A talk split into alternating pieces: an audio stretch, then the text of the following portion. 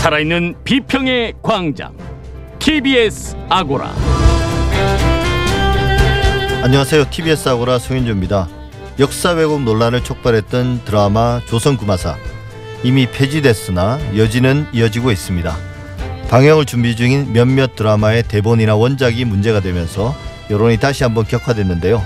미디어 광장에서 조선구마사 폐지 이후의 상황을 살펴보겠습니다.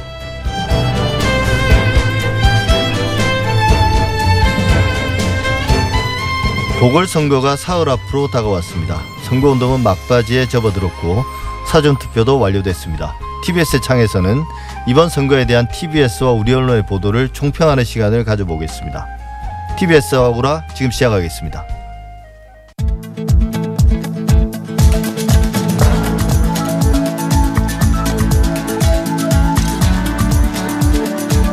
미디어 브리핑 정상근 미디어 전문 기자와 함께합니다. 안녕하세요. 네, 안녕하십니까? 네, 얼마 전 경기방송 사태가 1년을 맞았습니다. 네. 제 오랜 시간이 지났는데요. 그동안의 과정 한번 정리해 주실까요? 네, 이 경기도 지역 라, 어, 지상파 라디오 방송인 경기 방송이 이 미디어계에 화제가 된 것이 지난 2019년 8월에 있던 일이기 예. 때문이었습니다. 어, 당시 이 경기 방송의 총괄본부장이 현준호라는 사람이었는데요. 어, 당시 그 한참 국민들이 자발적으로 참여하던 그 일본 제품 불매 운동에 대해서 폄하하는 발언을 했습니다. 이 직원들하고 식사 자리에서 맹비난을 퍼부었는데 이 반일 감정을 조장하는 문재인을 때려 죽이고 싶다라거나 이 국채 보상 운동이나 물산 장려 운동처럼 이번 일본 불매 운동도 실패 어, 실패한다라거나 또 한국은 어거지로 돈을 달라고 하는데 그 일본의 논리가 맞다라는 등의 발언을 했고요. 어, 이를 넘어서 이 직원들에게 일본 불매 운동을 비판하는 그 유튜브 영상을 시청하라 이런 지시를 내리거나 그 일본 불매 운동으로 이 자영업자 같은 선량한 시민이 피해를 본다라는 기사를 쓰라 이렇게 지시를 하기도 했습니다. 예. 어, 이 얘기를 들은 이 경기방송의 윤종화 기자 그리고 노강준 PD가 내부 고발을 했고요. 어, 이것이 논란이 되자 이 경기방송은 현준호 씨가 사퇴한다 이렇게 밝혔습니다만 어, 이후에 현준호 씨는 오히려 승진을 했고요. 이 내부 고발을 했던 기자와 PD가 해고가 됐습니다. 어, 이후 논란이 이어지자 이 방통위가 이 현준호 씨를 경영에서 제외하고 또 대표이사를 공개 채용하는 등 경영의 투명성을 높이라라는 조건으로 재승인을 결정을 했는데요. 이 경기방송 경영진은 재승인 조건을 받아들일 수 없다라면서 갑자기 폐업을 결정했었습니다. 예, 사실 어떤 그 내부 분란에서부터 시작된 건 맞는데 이걸 이제 방통위는 그럼에도 불구하고 조건부 재승인을 해줬는데 네네. 스스로 우리 방송 그만하겠다 이렇게 결정을 내린 거죠 경영진이. 네, 그렇습니다. 예, 이게 그런 사례가 처음이지 않았습니까? 방송사가 스스로 폐업을 결정한 거. 네. 왜 그런 결정을 내렸던 겁니까? 구체적인 사정은. 그참 이유가 아직까지도 뭐 미스테리인데요. 예, 지난 1980년 언론 통폐합이 있었던 이후에 어, 2004년에 이 경영 문제로 재허가를 받지 못해서 방송을 중단한 ITV가 한 번 있었고, 어, 그리고 경기 방송이 이 지상파 방송을 중단한 두 번째 방송국이 됐습니다. 예. 어, 그리고 그 우리나라 방송국 역사상으로 보면 이 처음으로 자진 폐업을 하는 또 그런 방송국이 됐습니다. 이 경기방송이 폐업 이유를 이렇게 설명했는데요. 이 지난해 그러니까 2019년 8월에 현준호 씨의 발언이 폭로가 되면서 어, 잦은 내분 때문에 회사의 성장 동력이 완전히 상실이 된 데다가 이 경기도 의회의 보복성 예산 삭감 그리고 외부 세력과 노조의 인사 개입 등으로 이 회복 불가능 상태에 빠져서 폐업을 결정했다 이렇게 얘기를 했습니다. 예, 사실 이 말들이 좀 다 사실에는 부합하지 않는 말들인데요. 네 네. 어, 그래서 이 회사 경영진이 뭐, 어, 말은 그렇게 했지만 이 내심으로는 어, 이 해고된 노동자들의 복직을 앞두고 이 골치 아픈 방송국 경영 대신에 그냥 부동산 사업으로 돈을 벌겠다라는 의도 아니냐 이런 지적이 많았습니다. 이 무슨 말이냐면 이 경기 방송이 방송 사업자로서 이 지자체로부터 어, 수원의 금싸라기 땅을 배정을 받았었는데 이 방송을 접었지만 그 땅의 건물은 여전히 남아 있는 상태고요. 어, 이 땅에서 부동산 임대업을 현재 하고 있습니다. 예. 어, 일종의 그 땅을 받고 그 막상 방송을 하지 않는 그러니까 먹튀가 된 셈인데요. 어, 실제 이 경기 방송의 오픈 스튜디오가 현재 이 무인 커피 전문점으로 바뀌어 있는 상황입니다. 예, 일종의 이제 방송사로서 어 혜택을 본 건데 네네. 그 땅의 이제 용도를 변경해서 근데 이제 방송을 안 하게 됐으면 그래도 네. 그 땅은 남는 거잖아요. 그렇죠. 그래서 이제 지자체가 그러니까 수원시죠. 이 땅을 회수해야 된다는 그런 지적도 있었죠. 네, 어, 사실 이 수원시가 해당 토지 용도를 원래 이제 방송 관련 그 용도에서 이 상업시설로 변경을 해줬었거든요. 이 경기방송이 이 상업 상업시설로 이제 변경이 됨으로써 임대 사업을 하기 시작했는데. 어 그래서 경기방송이 폐업을 하니까 이 부랴부랴 수원시가 다시 방송시설 용도로 이제 토지를 용도 변경을 했습니다. 어, 그런데 경기방송 사업자가 이 토지 용도 변경이 부당하다라면서 수원시를 상대로 소송을 제기를 했었고요. 어, 1심에서 또 법원이 이 경기방송의 손을 들어줬습니다. 그래서 수원시가 이에 불복해서 항소한 것으로는 알려졌는데 이 판결을 두고도 지금 논란이 일고 있는 상황입니다. 예. 99.9메가헤르츠라는 일종의 뭐 듣기에도 기억에 빨리 남고요. 네. 황금 주파수를 가진 경기 방송이었는데 이 주파수는 뭐 앞으로 어떻게 되는 건가요? 지금 방송을 안 하고 있는 상태인데 네. 경기도가 이 주파수를 할당받아서 공영 방송을 운영하겠다 그런 계획도 검토 중이라던데요. 네, 그런 얘기가 나오고 있습니다. 사실 방통위가 경기 방송이 폐업한 이후에 뭐 후속 사업자를 공모하겠다 이렇게 밝힌 바가 있는데 어, 어떻게 공모를 할지 또 누구를 대상으로 할지 구체적인 일정도 나오지 않은 상황입니다. 어, 늦어지는 이유도 지금 방통위가 딱히 설명을 하지 못하고 있는데요. 어, 이게 말이 1년이지 이 경기방송 노동자들 같은 경우에는 이 폐업 후에 일터에서 사실상 쫓겨난 상황이거든요. 예. 어, 그래서 이 쫓겨난 지 1년이라는 시간이 지났지만 지금으로서는 이 구제가 될 수 있을지도 굉장히 좀 미지수입니다. 음, 그래서 이 현재 경기방송 직원들은 이 방통위 앞에서 뭐 유튜브 방송도 하고 또 피켓 시위도 하고 좀 이렇게 좀 항의를 하고 있는 상황인데요. 어, 그나마 말씀하신 대로 좀 희망적인 것은 이 경기도에서 이 경기도형 공영방송 설립 논의가 지금 이어지고 있습니다. 아, 다만 그 언론노조 같은 이 언론계 시민사회 단체들은 이 조례안 대로 이 경기도지사가 이 공영 경기방송의 실권을 갖는 방식이 아니라 이 방송의 독립성이나 제작 자율성, 이 종사자의 고용 안정을 확보해 확보해야 한다라는 의견을 내고 있습니다. 예, 그 관련해서 이게 우리가 정권이 바뀔 때마다 공영방송 지배구조 개선 이야기가 나왔는데 이제 문재인 정부가 1년밖에 임기가 남지 않았는데요. 네. 여전히 변화가 없습니다. 좀 답답한 상황인데 그래서 그 내부 구성원들이 지배구조 개선 요구안을 국회에 제출했다네요. 네, 전국 언론노조사나 KBS, MBC 본부 그리고 EBS 지부는 지난 26일에 공동 명의의 요구안을 통해서 공영방송 이사와 사장의 정치적 독립을 보장하는 법 개정을 6월 말까지 완료하라 이렇게 국회에 촉구를 했습니다. 이 공영방송 지배구조 개선이 이 대선 총선 정책 협약 그리고 방통위 업무 보고 등으로 이 무수히 약속이 됐었는데 지금까지 한 발짝도 진전된 것이 없다라는 게 이들의 주장입니다. 어, 그래서 공영방송 3사 노조는 이 청와대와 국회가 이 공영방송을 국민으로부터 탈취할 수 있는 전리품 혹은 이 권력을 지키기 위한 도구로 인식하는 이 구시대적 발상으로부터 정말 단절되어 있는가 이를 묻지 않을 수 없다 이렇게 지적하기도 했습니다. 예, 결국 이제 지배구조의 핵심은 사장 선임 방식이 될 텐데요. 방송 3사 노조의 입장은 어떤 겁니까? 네, 이 방송 3사 노조는 요구안을 통해서 이 공영방송 이사 사장 선임 과정의 정치적 독립 그리고 이 투명한 공개를 명문화하라 이렇게 촉구를 하고 있습니다. 아, 그리고 사장 임명 제청 과정에서도 국민 참여를 보장할 것을 주장하기도 했고요. 아, 그리고 공영방송 이사 자격 요건으로 공영방송에 대한 철학과 전문성, 뭐 지역, 환경, 노동, 교육, 사회적 약자 등 이 다양한 국민의 이해와 시대의 가치를 구현할 수 있는 능력을 어, 이사의 요건으로 명문화해라 이렇게 요구를 하기도 했습니다. 예, 사실 이게 쉬운 문제는 아닌데 네네. 어렵다고 해서 그동안 너무 좀 젖혀뒀던 게 아닌가. 좀 서둘러서 어려운 문제일수록 더 논의를 서둘렀어야 되는데 많이 늦춰진 감이 있습니다. 그래서 사실 개인적으로는 네. 이게 이번 정부 내에서 해결될 수 있을까 거기서 대단히 회의적인데 네, 네. 어쨌든 어 정부의 임기와 상관없이 이번 국회 내에서 이 문제를 좀 해결해 줬으면 좋겠다 이런 생각은 드네요.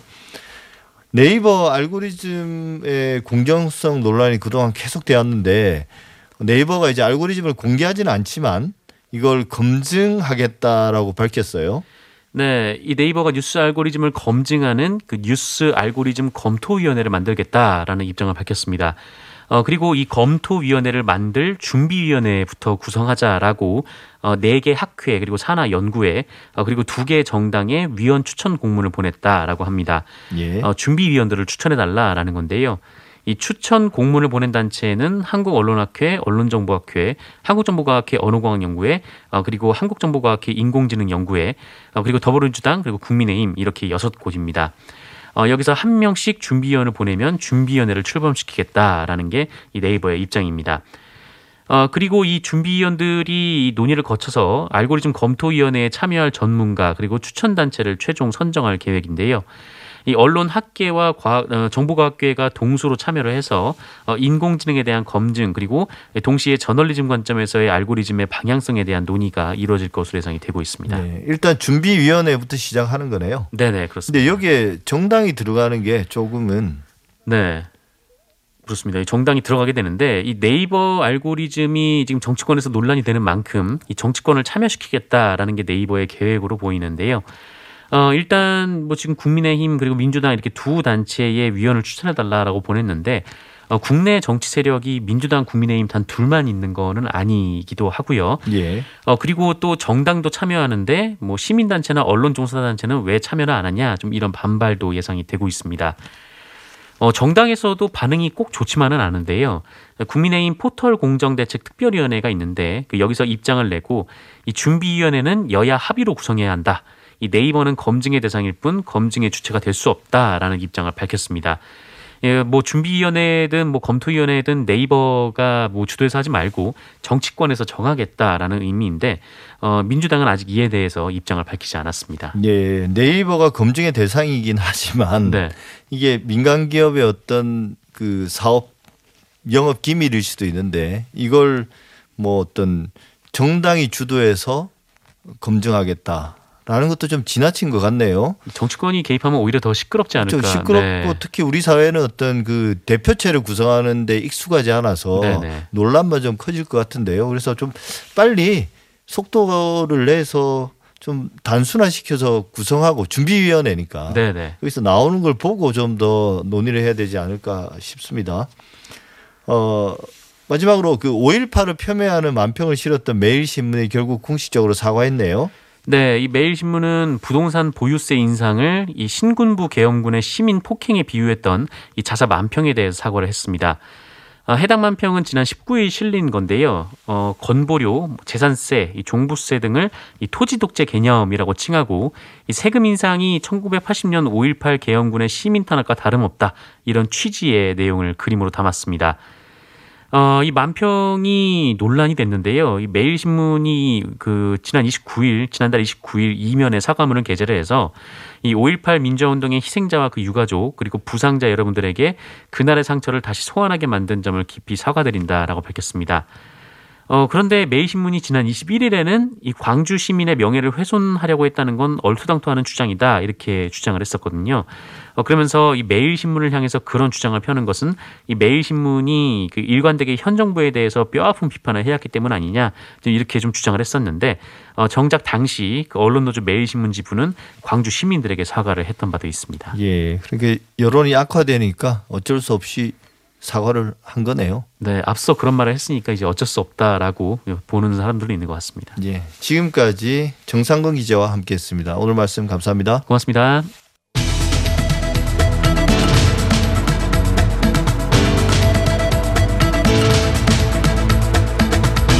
이슈의 논점과 사실관계를 짚어보는 미디어 광장. 지난주 SBS 드라마 조선 구마사의 역사 왜곡 논란이 있었고요. 방송 사상 처음으로 전격으로 전격 폐지됐습니다. 방송사와 제작진, 출연 배우들은 책임을 통감한다며 연이어 사과하고 있고요. 폐지됐음에도 불구하고 조선 구마사는 방송통신심의위원회의 심의도 계속 받게 돼 있습니다.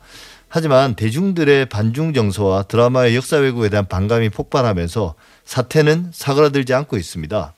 방영을 앞둔 드라마들의 시놉시스와 그 원작이 문제가 되면서 또다시 이제 방영 금지의 압력이 커지고 있는데요. 콘텐츠의 역사 왜곡 여부에 대한 방심위의 심의를 강화하자. 더 나아가서 방송사의 제어가 재승인에 반영하자. 그런 의견도 나오고 있습니다. 하재근 문화평론가와 이야기 나눠보겠습니다. 안녕하세요. 예, 안녕하세요. 예.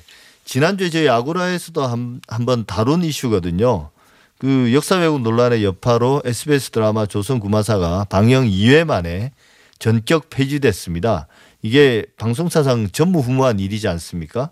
예. 이번 사태의 경과를 좀 짧게 정리해 주신다면요. 예. 그러니까 처음에 이 드라마가 방영이 됐을 때 이제 역사 왜곡이다. 그리고 예. 중국 동북 공정에 부합하는 작품이다.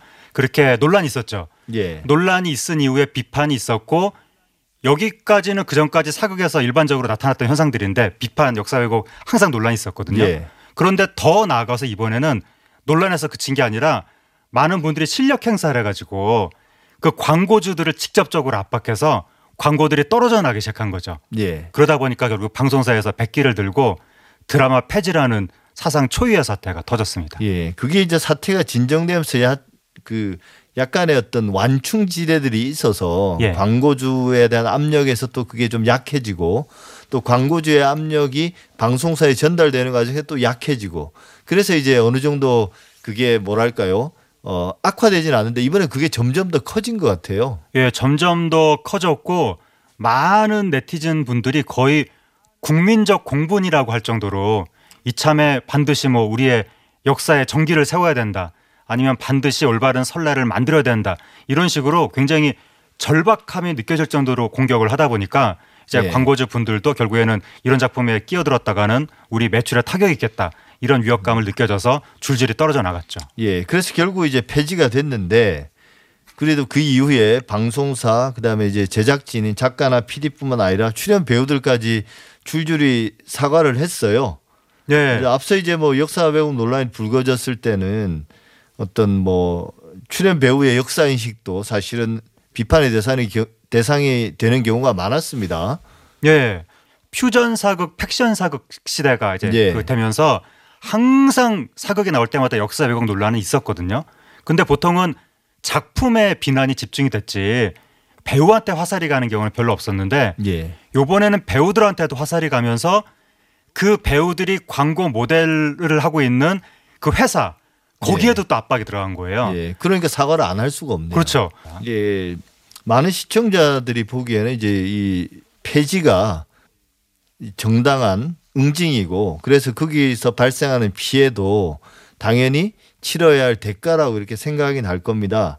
근데 이제 사실은 드라마 제작이 사전 촬영으로 진행이 됐기 때문에 배우들의 뭐 출연료 문제는 상당히 정산이 됐을 거고요. 일부긴 하지만 그래서 이제 발생한 손해는 제작사나 뭐 투자자들이 이제 나눠 가진다고 하는데 그 외에 이제 내용에 관여하지 않았던 그런 제작 스태프들 이들의 피해는 어떻게 되는 건가요? 그거를 지금 알 수가 없습니다. 그러니까 이게 만약에 그 지상파 방송사가 제작을 한 드라마라면 방송사에 어느 정도 책임을 물을 수가 있을 것이고 그리고 보험에 들었을 가능성도 있거든요. 예. 100%는 아니지만 그런데 이 경우에는 방송사가 제작한 게 아니라 방송사는 그냥 방영권을 구매했을 뿐이고 예. 실질 제작은 제작사가 한 거니까 예. 근데 제작사가 스태프들의 임금을 어떻게 할 것인지는 그 제작사 나름이거든요. 예. 제- 제작사마다 어떻게 처리하는지 방식이 다 다르기 때문에 어떻게 될런지 알 수 없는데 이 부분은 언론이 계속해서 주목을 해가지고 애꿎은 스태프들이 피해를 당하지 않게 계속해서 좀 주시할 필요가 있겠습니다. 예. 이 이번 사태를 계기로 우리가 좀 분위기가 살벌해진 건 맞습니다. 그래서 드라마 제작업계 전체가 사실은 긴장하고 있는데요. 앞서 이제 논란이 됐던 드라마들은 발빠르게 후속 조치를 내놨는데 사태가 이제 점점 심각해지고 있고 이 역사 왜곡 논란이 이번에는 JTBC 드라마 설강화까지 번졌다고 하대요. 예, 그러니까 요번에 논란의 축이 하나는 역사 왜곡 논란이고 또 하나가 중국풍 논란이고 두 가지인데 예. 그 중에 역사 왜곡에 대해서 이제 많은 분들이 경각심을 가지면서 그 다음 타겟으로 설강화가 논란이 된 거예요. 아직 예. 방영이 되진 않았는데 예. 이게 1987년을 배경으로 한다고 하, 하는데 그런데 그 인터넷에 나온 그 설정이 뭐 안기부 요원이 나온다고 하고 당시에 민주화 운동 벌어졌던 시절이잖아요. 예. 근데 안기부 요원이 주연으로 나와서 안기부를 당시 그 독재 정권의 그 어떤 그 민주화 운동을 탄압했던 그걸 미화하는 것인가 예. 많은 분들이 그걸 또 생각을 했던 것이고 그 다음에 어느 운동권 역할이 뭐 북한의 간첩으로 나온다 이런 설정이 있다더라 예. 사실인지 모르겠습니다. 그리고 중간에 또 어느 여성 배우의 이름이 그 옛날에 고문을 당했던 민주화 운동하다가 예. 그런 분의 이름하고 겹치더라 이런 예. 식의 이제 소문이 퍼지면서 강력한 반발이 나타났는데 예. 지금 제작진이 해명을 했습니다. 그런 내용이 아니다. 이거는 그냥 당시에 대선 시기를 배경으로 해서 독재 정권의 음모를 다루는 내용이지 민주화 탄압을 미화하고 그런 내용 아니다. 그리고 문, 문제가 된 그 여자 캐릭터 이름은 바꾸겠다. 이런 식으로 이제 발표를 했는데 이게 아직 방영도 되지 않은 드라마를 또 이렇게까지 막 어, 이 몰아붙이는 게 약간 조금 분위기가 과열된 거 아닌가 뭐 그런 느낌도 듭니다. 예, 이렇게 하나씩 하나씩 이제 검토를 해서 뭔가 문제점이 발견되면 거기에 대해서 이제 압력을 넣고 어 방영을 못하게 제- 제작도 못하게 이렇게 압력을 넣으면 이게 결국은 이제 검열이 되는 건데요. 어 이렇게 되면 앞으로 사실 시대극 제작은 안 하려고 들겠어요. 문제가 될 소지가 커지니까. 요즘에 아까 요즘이 아니라 요번에 너무 그 진짜 무서운 경험을 한 거죠. 방송사 입장에서는 예. 두번 다시 이런 일 당하고 싶지 않을 거거든요. 방송사는 그리고 예. 해당 방송사뿐만이 아니라 다른 방송사들도 그 모습을 지켜보면서 깜짝 놀랐을 것이고 예. 제작사들도 지금 벌벌 떨고 있을 거거든요. 이렇게 되면 시대극 잘못 건드렸다가 우리도 큰일 날 수 있겠다 이런 생각 아마 할 것이고 그리고 지금 요번에 나오고 있는 이야기가 지금 뭐, 뭐 드라마 전문가 이런 분들이 이제 매체에 나와서 이런저런 이야기들 하고 있는데 지금 역사 왜곡을 하지 말라는 거거든요. 근데 그 역사 왜곡의 기준이 사료에 나와 있는 역사 있잖아요. 예. 거기서 어긋나면 안 된다. 이런 식의 지금 이야기가 나오고 있는 거예요. 아, 그 정도까지로 나갔나요? 예, 예. 그래서 뭐 상상은 해도 되는데 사료에서 기록된 거를 넘어서는 상상은 해서는 안 된다. 뭐 이런 식의 이야기가 나오니까 예. 이러면 사실은 이 드라마라는 것이 굉장히 다양한 상상이 가능한 건데 또 퓨전 사극, 팩션 사극이 원래 또 그런 걸 하면서 인기를 끌었던 건데 그런 거 잘못했다가는 큰일 날 수 있으니까 예. 앞으로 상당히 위축될 것 같습니다. 예, 사실 뭐 그런 어떤 팩션이나 이런 데에서 과거에 이제 소소한 어떤 상상력을 발휘하는 문제 이런 문제는 어느 정도 이제 그냥 논란만 일다가 사그라들곤 했는데 이게 뚜렷한 목적 의식을 가지고 예를 들면 이제 뭔가 중국에 어필하기 위한 그런 어떤 나름의 장치로서 그런 문제를 막 동원하고 그것도 이제 대단히 상업적인 이유죠. 그래서 막 뭔가 민족을 팔아먹었다 이런 이야기도 나오는 것 같아요.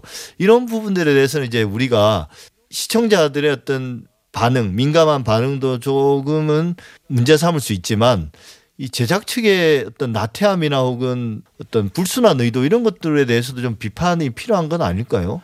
거기에 대해서는 지금 많은 제작진들이 고민을 하고 있는데 특히 중국풍 관련해서는 앞으로 예. 더 예민해질 필요는 있는 것 같습니다. 예. 기존에 우리가 이른바 외생 논란, 일본풍 논란 이거는 많았잖아요. 예, 예. 거기에 대해서는 방송가에 조심해야 된다는 하나의 어떤 기본 인식이 확립이 됐거든요.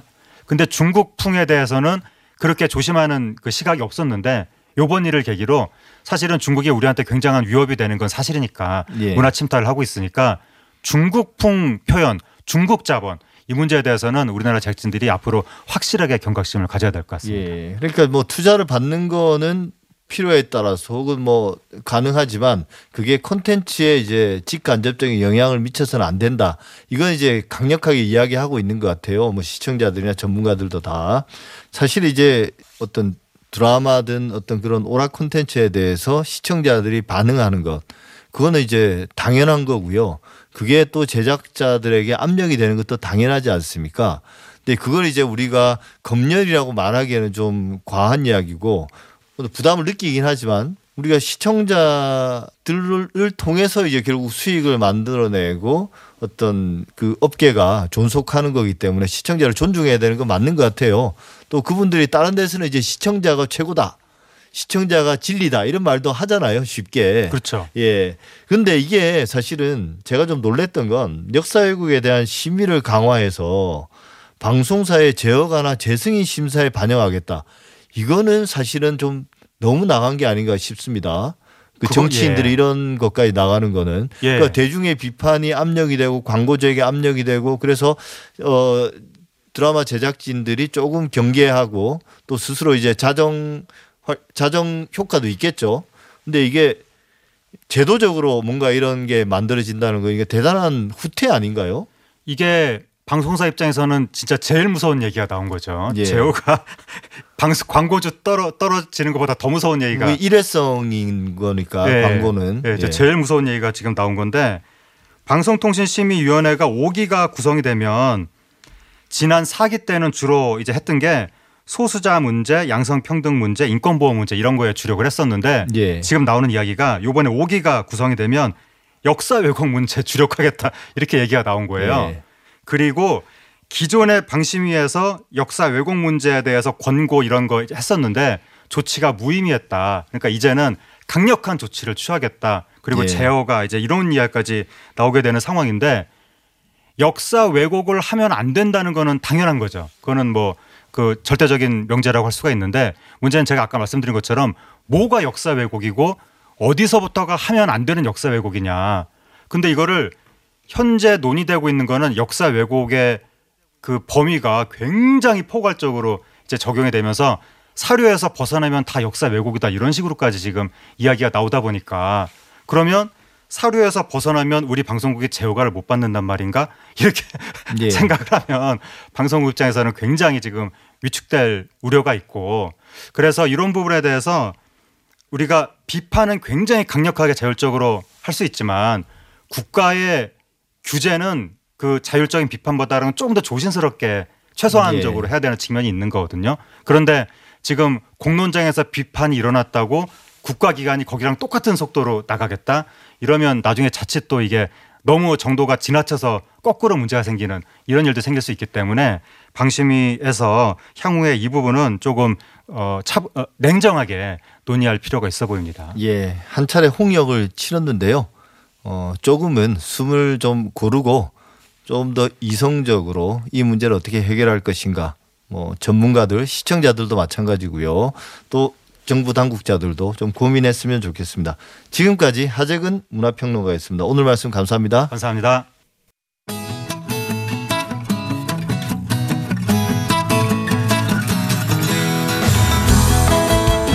TBS 아고라에서 전해드리는 시민의 말씀입니다.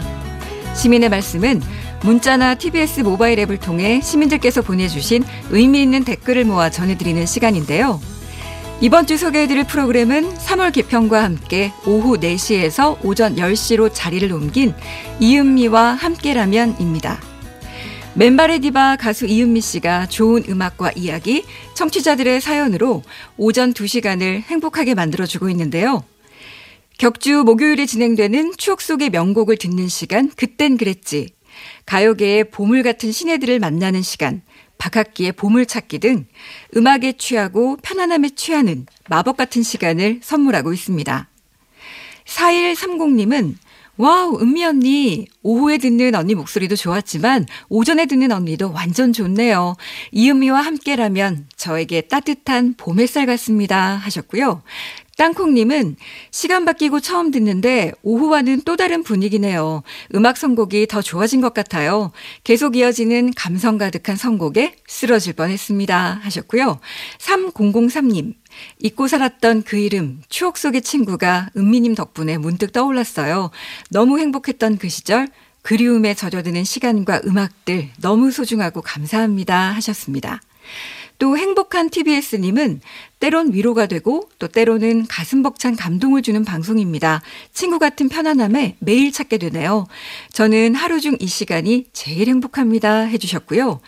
또 천사택시님, 이 시간대는 택시 손님이 별로 없어서 오롯이 이은미와 함께라면에 집중해서 청취할 수 있어 너무 좋습니다. 뮤지션과의 대화도 좋지만 청취자 사연을 좀 더 많이 들려주시면 어떨까요? 라는 의견 주셨고요. 또 그리운 날님은 선곡 스타일이 너무 반복되고 비슷한 것 같습니다. 그리고 이 시간대 모든 라디오 방송이 다 비슷한 것 같은데요. 좀 더 다양한 음악과 또 새로운 느낌의 프로그램 부탁합니다.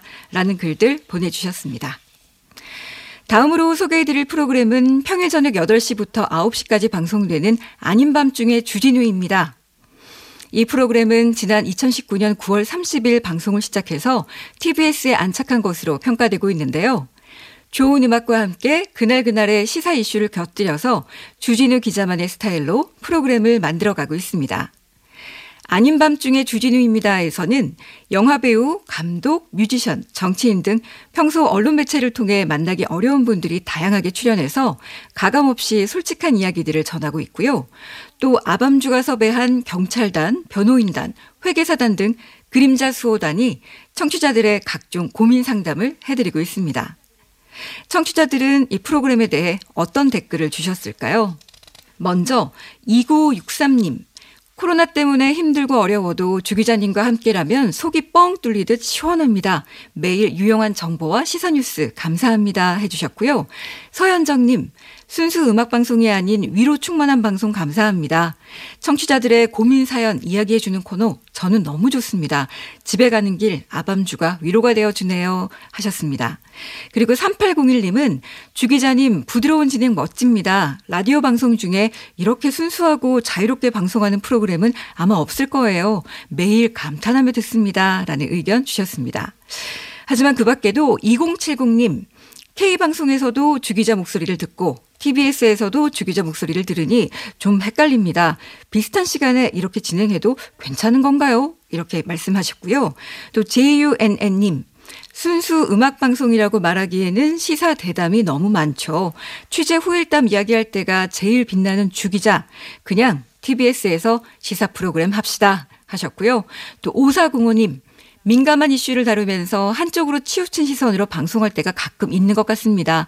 다양한 의견을 수용하고 토론하는 방송이 되길 바랍니다. 이런 의견 주셨습니다. 앞으로도 시민의 말씀은 각 프로그램마다 시민들께서 보내주시는 소중한 의견들 잘 모아서 전해드리겠습니다. 많은 청취와 다양한 의견 보내주시기 바랍니다.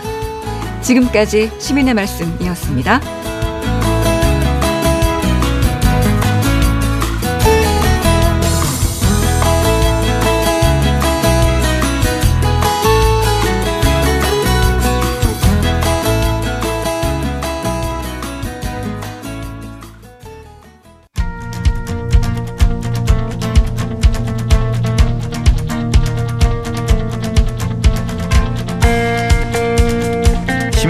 TBS가 지난 한 주간 주목했던 이슈를 살펴보고 TBS와 우리 언론이 나아갈 방향과 대안을 살펴봅니다. TBS의 창 재보궐 선거가 사흘 앞으로 다가왔습니다. 선거운동은 막바지에 접어들었고 어제와 그제 이틀에 걸쳐 사전투표도 완료됐습니다. 지난주에 이어 이번 보궐선거의 선거보도 마무리 평가를 한번 해보도록 하겠습니다. 이정훈 신한대 교수 모셨습니다. 어서 오십시오. 안녕하십니까. 예, 일단 그동안의 선거 보도에 대해서 좀 정리 겸 해서 총평을 한번 해 주신다면 어떻게 될까요? 네, 전체적인 경향성을 볼 때는 우선 지역 면에서는 아무래도 부산시장 보궐선거보다는 서울시장 보궐선거 중심으로 보도가 좀 더 많았던 것 같고요. 그 후보 면에서도 보면 군소 정당 후보보다는 거대 양당 중심으로 이제 보도가 많이 이루어졌다. 그리고 검증 면에서도 보면 공약 정책 검증보다는 그나마 상대적으로 인물 후보 검증이 조금 더 중심이 아니었나. 그리고 공약 정책 보도라 하더라도 정책의 실현 가능성 분석보다는 정책을 단순 전달하는 중심이었던 것 같고 그리고 양적인 면에서는 야권 단일화 과정과 여론조사 단순 전달 보도 이것이 단일 건으로는 가장 양적으로는 많이 차지하고 있지 않았나 이렇게 볼 수 있겠습니다. 네. 그러니까 이게 그동안 우리 선거 보도에서 보였던 경향성들이 크게 뭐 변하지 않은 네, 채로 반복되고 있다라고 예 말씀드릴 수 예, 있겠습니다. 일단 먼저 외형적인 부분에서 좀 특성을 또 구체적으로 살펴보면 일단 이번 선거 보도는 군소부들이 진짜 거의 보이지 않는 네, 아마도 맞습니다. 이제 그 정의당 이런 데서 후보를 내지 않았기 때문인 것 같기도 부분도 한데요. 그 언론의 문제도 있겠지만 먼저 사실 짚어야 될 거는 우리나라 정치 제도 자체가 아, 실질적인 양당제 그리고 지방선거조차도 대통령과 정부에 대한 평가 성격으로 치러질 수밖에 없는 대통령 책임제 등 이런 우리나라가 채택하고 있는 정치 제도에도 일부 원인이 있다고 볼수 예. 있습니다. 거대 양당 중심으로 보도가 되는 것은 그리고 또 당연히 부분적으로 이제 언론의 책임도 있고요. 선거 보도를 이제 승리와 패배라고 하는 대결 중심으로 경마식 보도로 선정적으로 보도하는 어떤 우리 언론의 스타일상 에, 이게 양자 대결로 몰고 갈 경우가 보도하기도 그렇고 에, 클릭 수를 유발하거나 상업적으로 활용하는 데도 훨씬 더 유리한 부분도 있기 때문에 이 두 가지 성- 원인이 예, 합쳐진 거라고 볼 수 있겠습니다. 그래서 쉽게 잘 고쳐지지 않는 게 아닌가 예. 그런 그리고 사실은 이제 유력한 어, 제3 세력인 안철수 후보가 단일화를 해버렸기 때문에 네, 그런 측면도 네, 물론 크겠습니다. 그리고 이제 언론들의 정책 성향에 따라서 선거 보도가 상당히 이번에 또 달라졌습니다. 사실 이것 또한 우리나라 언론에서는 뭐 되게 새삼스러운 건 아닌데요. 정파적 보도라고 하는 게 이제 오래 된 이야기고요. 이 또한 이제 양당 중심의 정치 제도와도 밀접한 연관이 있겠는데 근데 이제 문제는 정파성 그 자체보다는 이제 정파성이 어떻게 관철되느냐 문제인데요. 이제 공영방송 같은 특수한 형식을 제외하면 이제 언론이 선거 기간에 의견을 표명하는 것 자체가 문제라기보다는 이제 그 의견 표명이 무엇에 근거해 있느냐 또는 특정 정당이나 후보를 노골적으로 이제 당선됐으면 좋겠다라는 바람이나 그것에 기하는 듯한 뉘앙스를 띠는 보도 이런 것들은 좀 문제가 있다고 생각을 합니다. 예. 근데 이제 또 말씀하신 아까 이제 지적하셨지만 어 외형적인 걸 놓고 봤을 때 서울시장 관련 보도가 압도적으로 많다. 뭐 후보 단일화 과정에서도 그랬고 어 근데 이제 부산시장 후보에 관한 정보는 상대적으로 적다. 근데 부산시장 선거도 상당히 큰 선거지 않습니까? 그렇죠. 예. 그런데 이제 중앙 언론들은 거의 보도하지는 않은 것 같아요, 사실. 네, 그렇게 많아 보이진 않고요.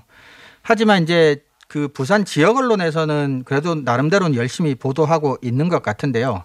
그러나 이제 그 중앙에서 발행되는 신문 같은 경우도 지방에서도 이제 구독하는 비율이 상당히 높기 때문에 예, 중앙 언론에서 지나치게 서울시장 보궐선거에만 초점을 맞추는 것에는 조금 문제가 있지 않나 이렇게 생각을 예. 합니다. 우리가 선거 보도를 평가할 때 많이 지적하는 문제가 이제 후보들의 정책 비교나 검증을 잘 안 한다. 그런 점이 잘 안 보인다. 이런 평가를 좀 어, 기본 베이스로 막 하곤 하는데요. 네. 이게 선거 때마다 늘 나오는 지적인데 네. 이번에는 좀 어땠습니까? 사실 저도 뭐 공약이라는 게 뭔지 사실 잘 네. 와닿지는 않더라고요. 뭐 네. 1년 1년 임기가 남은 남은 임기에 1년짜리 맞습니다. 선거라서 그런 것 같기도 하고. 네, 그 실제로 구체적인 좀 수치를 가지고 조금 짐작해 보면요. 미디어 감시 연대가 지난 3월 15일부터 21일까지 보도된 서울시장 보궐선거 관련 보도에 국한돼 있습니다만은 좀 분석한 보고서를 보면요. 그 단순 스트레이트 기사 비중이 84%가 되고요. 또 정책이나 공약 자체를 언급을 한 번이라도 했느냐 만 놓고 봐서도 한 17% 정도에 불과하고 예. 정책 공약 자체 언급이 없는 선거 관련 보도가 전체 83%였다고 합니다. 물론 이제 이 수치는 그 이후에 분석 기간 이후에 선거 운동이 본격적으로 시작되면서 정책 공약 관련 보도가 조금 증가했을 것이다 이렇게 이제 짐작은 됩니다만 아무래 아무래도 어 여전히 선거 정책 공약을 좀 분석하는 기사가 상당히 적다 이렇게 말씀드릴 수 있겠습니다. 예. 그리고 이제 그 자리를 대신한 게 결국은 부동산 이슈인데요. 맞습니다. 사실 보궐선거 국면에 접어든 와중에 LH 직원의 그 부동산 투기 문제가 터져 나오지 않았습니까? 네. 이 사안의 파급력이 워낙 커서 선거 이슈를 거의 다 이제 집어삼켰다고 할 수도 있는데 그 정도인데 이게 이제 주요, 주요 언론의 보도나 논평에서 후보들뿐만 아니라 주요 공직자들의 어떤 부동산 문제까지 상당히 이제 초점이 맞춰 있었단 말이에요. 네네 어 그러다 보니까 이제 후보 검증을 하더라도 부동산에 초점을 계속 맞추게 되는 거고 맞습니다. 또 공약도 이제 부동산 쪽에 초점을 맞추게 되던데요. 네네. 이런 뭐 여러 보도들이 있었습니다만 그 중에 특히 눈여겨 볼 만한 게 있었습니까?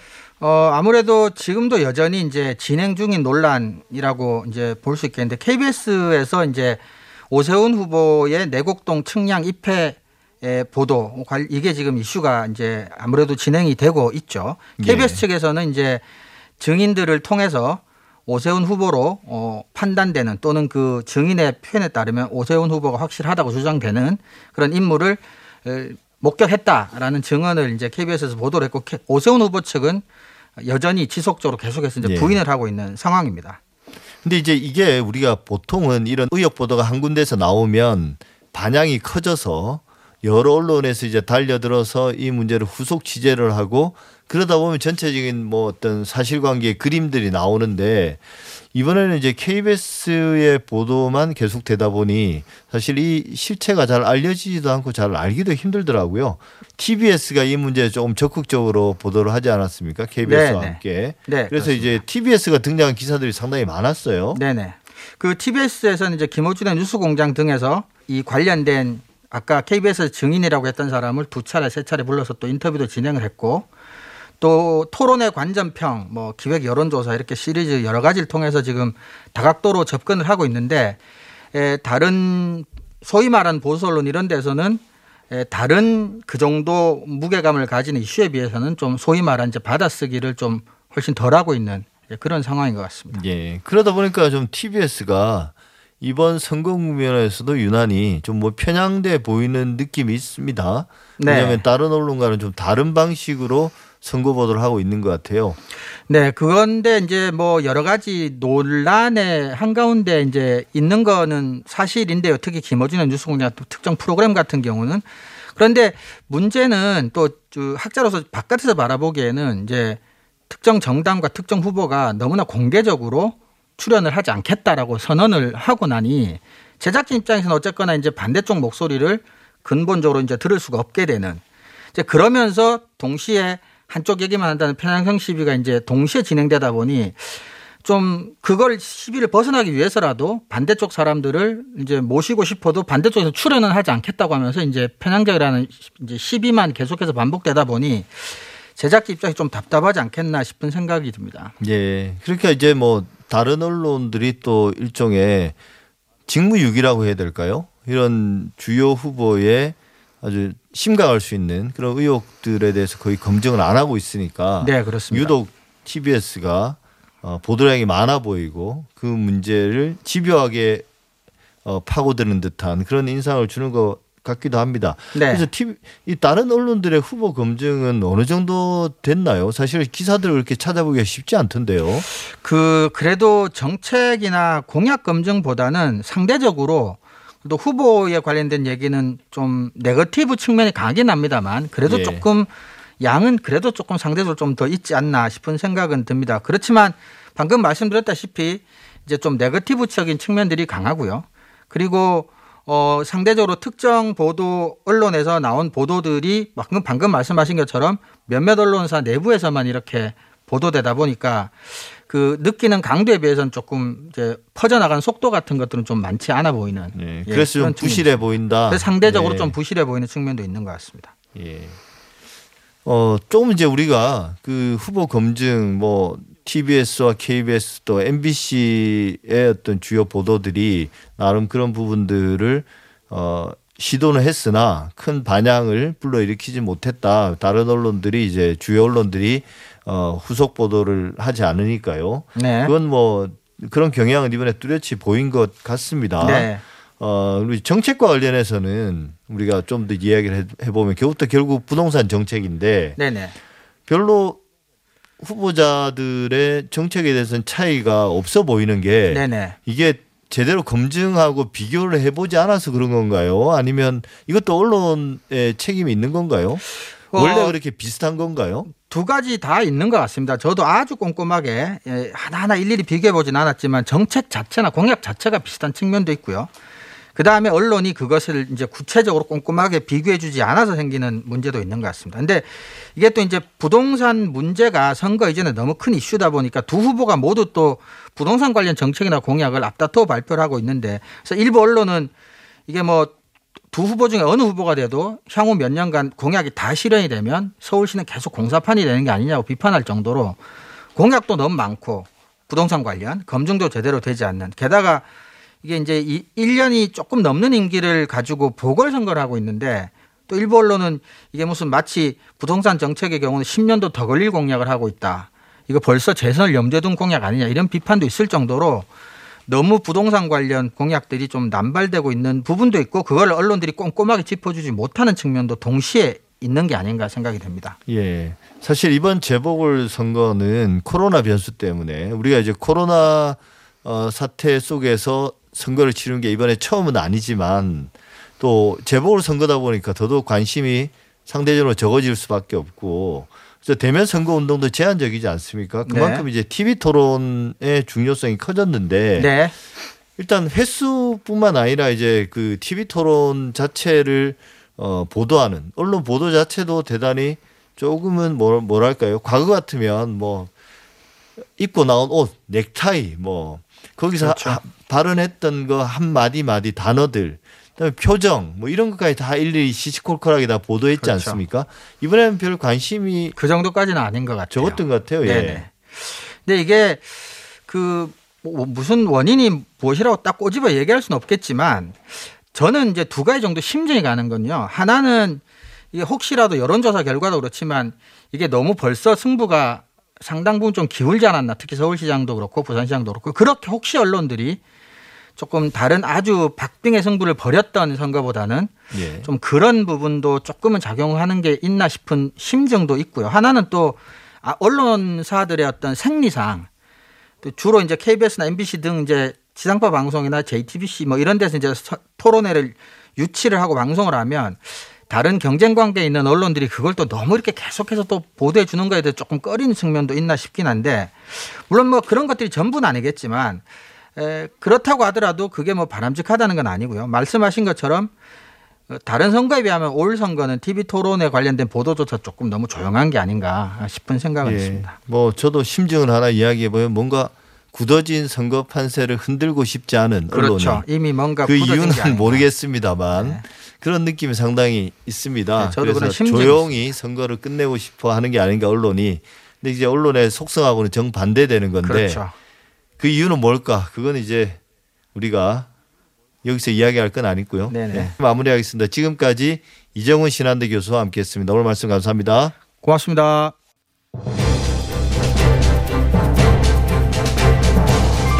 TBS 아우라 오늘 준비한 내용은 여기까지입니다. 저는 다음 주에도 일요일 아침에 다시 찾아뵙겠습니다. 감사합니다.